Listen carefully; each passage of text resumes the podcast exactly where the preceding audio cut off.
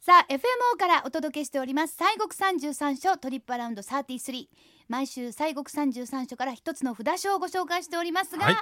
今週がいよいよ西国巡礼の最終地をまあうん本当に綺麗に最終地になりました、そうですね33番目、はいさあ岐阜県にある第33番札所谷組さん華厳寺をご紹介しますはい、まあやっぱりあの場所的にもちょいと離れてるんですねそうなんです岐阜県といねうことでねそうですはい、うん岐阜県でございますけどねちょうど揖斐、えー揖斐川郡ということでございますけれど指もがなかなか行きませんな、うーん岐阜県、まあなかなかねうんあの長良川はあの鵜飼やってはりましたけどもう終わってるもんねそうよね私もうちのあの事務所の昔後輩がはおったんですけど中津川に嫁に行ったああらまで私が言ったんですよあは栗だらけやろって言ったらええ栗だらけですって言ってま した あなんかあの駅前に美味しいなんかお菓子屋さんありましたあねりますよ、あ栗のねのはいだからあそこの栗きね、あうんあの、うんうん岐阜の栗きんどんでまた特別美味しい、ねこうねちょっと練ったようなやつが美味しいのそがあうですねるんですがそんな岐阜県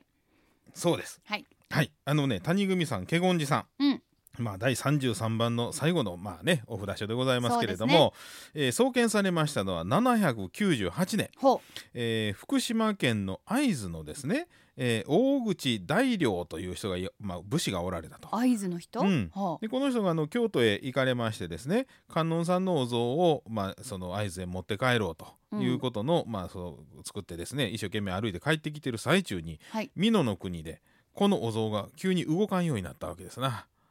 お像が、ええほうほうであこれはあのここに観音さんがとどまりたいとああ、うん言うたはるんやろうなうんということで。うんうんうんで、えーちょうどそこのおお山でですね修行をされてましたのが、えー、豊前上人という方がおられたとはいでその方にこのご相談をしましてねなまあここにお堂を建てようということで、えーお堂を建てまして観音さんのお像をお祭りしましたとはいそれがこの谷組さん華厳寺の、まあ、発祥でございます。。うんうんうんそれでねそれをまあお祭りをしましたらねなんとなんとその谷からですね油が湧き出したっていうん ですよ。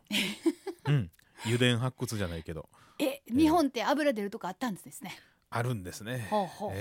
ほうほそれでねまあその安置しましてでその油が湧き出してきたということでその油であのお豆苗はいいわゆる昔はねあのろうそくというかあの普通の豆苗ですわな、はいそう油入れてはい灯芯で、う。それでずっとこうまあ明かりをという明かかね。りを取りますよね、はい。ですからその豆苗の油にはもう困ることがなかったんだそうです。あ、そうかやっぱりなええなければそこにわざわざ持ってこないといけませんそう買いに行かなあもかんんのでね。ねそうですよね。はあうんうん。でそれをまあ聞きました醍醐天皇さんがねあこれはもう霊源新たかな場所やということで、えー谷組さんというこのお寺の3号を、えー与えたとはあ。こういうふうにまあ伝わっております。谷組さん、はい。谷口さん、一時違いですあー似てね。るね。一時違いですね、本当 に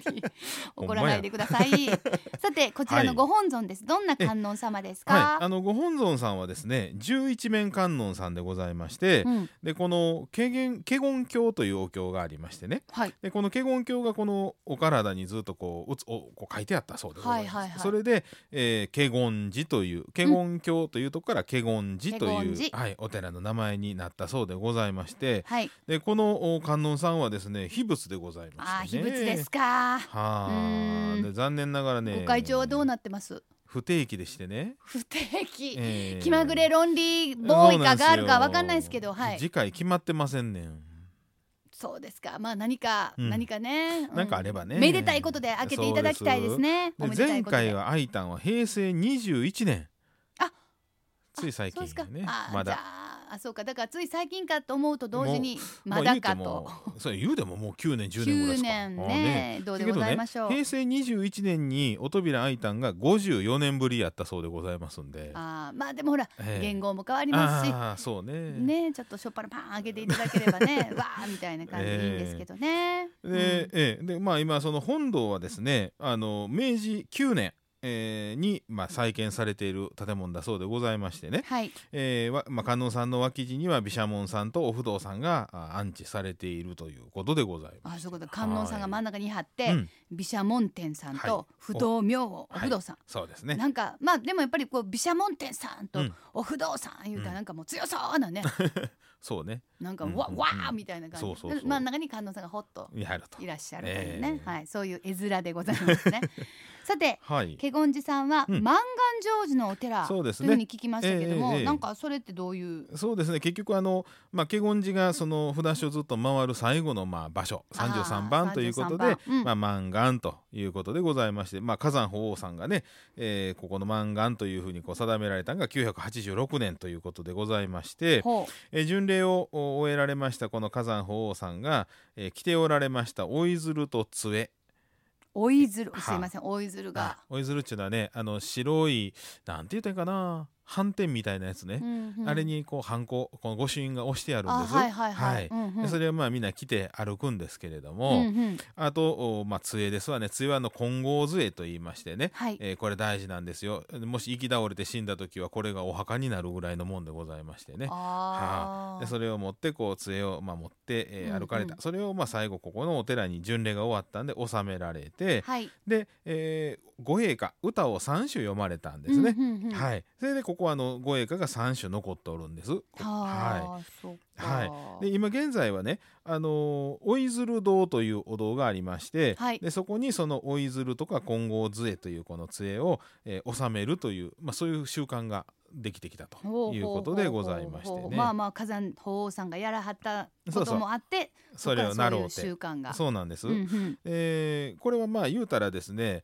あのまあ折鶴とかはね結局あの亡くなる時に実際来てあのその来てねそれであのお金に入れるっていうのもあるんですけれどもあ、あれですか。あそうそうそうそう、うんうんうんあるんですけど先にここで納めるいうのは観音さんにあの閻魔さんと観音さんにねもう先ちゃんと回ってきたよっていう預けとかはるっていうね、ああ、ええ私はちょっと行ってきました、特別です、ええみたい行なっスてペきシまャルしたですもうもう終わみったいたよというのをちょっとこあうー預けとくな頼とますみたいなね、ええ感じですか。そうですほそううでほすうほですからまあ預けるというふうなそういう習慣がまあできたんですけれどもう。うね、んええまあまあ実際それあのお譲る堂に納めるとその自分に実際持って、はいあのお金に入れはる方も当然はりますし、はい。納めるよっていうような感じねでもうあうんの、うんうんお金に入れるよとかねえあーあ、いうのもあるかもしれませんあけどね。れよそれよみたいな、ええですねうんうんでまあその五栄かあと3種読んであるんですが、はいまあ、これにちなみましてあの過去現在未来にこう読んでおられますんで、うんえー過去の歌がその満願堂で現在のお世の、まあ、その歌が、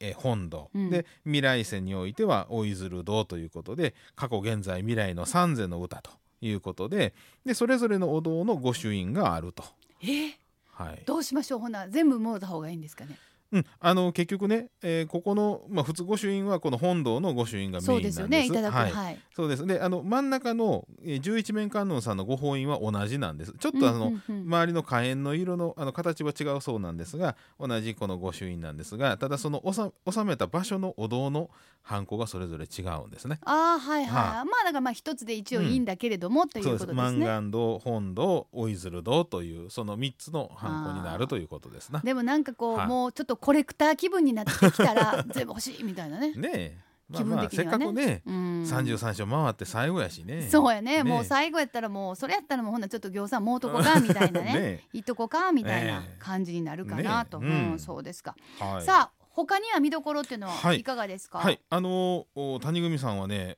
いろいろありましてね、はい本堂の床下を一周回ります階段巡りっていうのがあります。本堂の床下を一周するはいはい、あのまあこれ100円らしいんですけどね、はいあの真っ暗闇です。うんで、えーその何にもないところを手すがこう手探りでこう進んでいきまして、はい本堂のこのご本尊さんの真下に錠前があるんですね。はいはいでこれ真っ暗なんでこの錠前がどんなんかが分からへんのですがうん大きさがね1メーター弱ぐらいえそんな大きいんですあか重さ1トンぐらい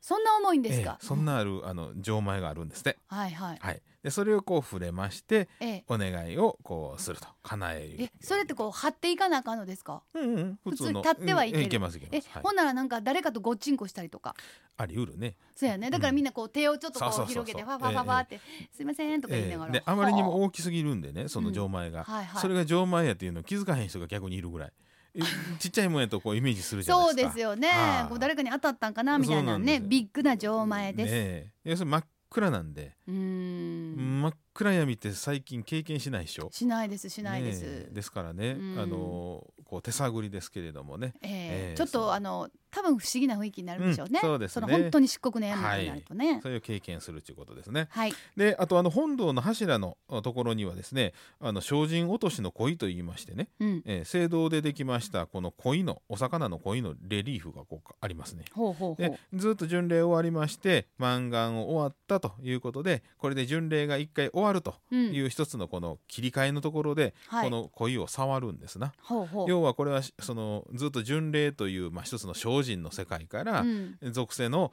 お世界に戻るという一つのうこーんのお魚を触ってねえー戻るというねあ、お魚えね。えまあやっぱり。精進落としってやつですな。あ、精進落としって聞きますね。 えーあるでしょ、あの時にね、 あの後ですよね。えーそうそうそうそうそう。ははえははー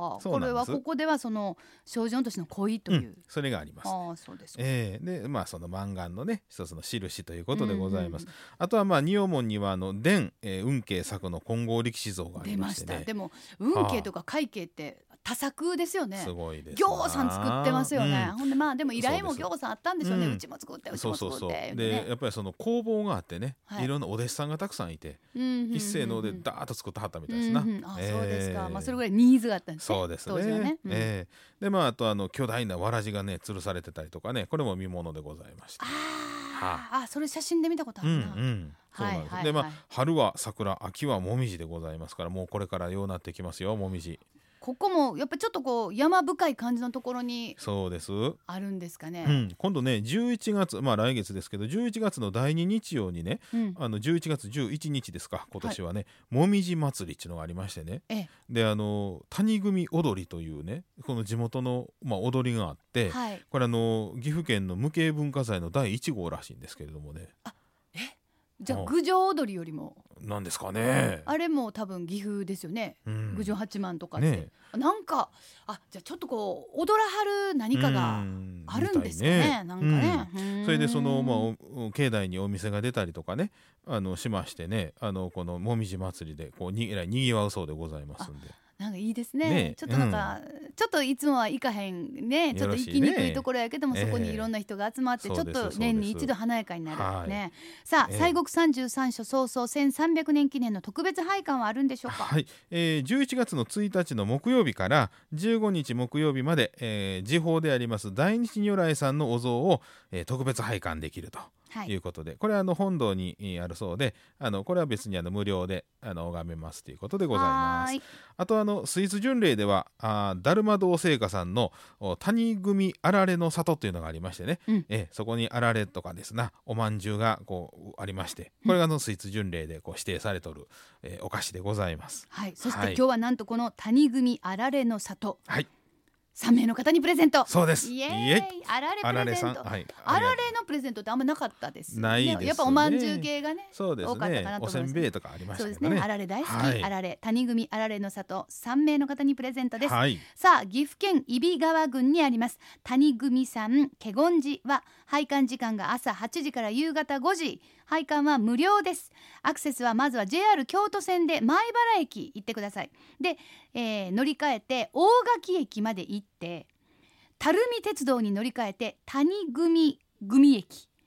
谷組口駅ですねもうどんどん谷口に近づいてきますけど谷組口駅に下車、はい谷組口駅からは名阪近鉄バス揖斐川町コミュニティバス谷組さん行きまたはこれは横倉ですね。横倉駅でおよそ10分、谷組さん下車お車の場合は名神高速道路関ヶ原インターチェンジからおよそ35キロですまあだいたい1時う間ん、そんなもんですほかどかなね。と、ええ、町営の駐車場が700台はい。これもまあもう、この町を挙げての、そうまあ、ですね観光名所というね、ええと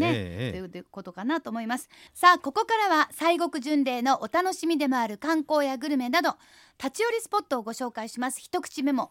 森さんはい西国巡礼の最終地、岐阜県今日はご紹介だったんですが、はいうんええ、あの華厳寺さんのですね門前に門前にあります富岡屋というお食事処が有名でございましてうんね。ええ、明治初期に創業されているまあえええお店でござういん、ま老して。舗ですはい。ね、えー名物のですね、えー地元産のタケノコとかしいたけニジマスを乗せました満願そば700円おうどんもあ ります、はい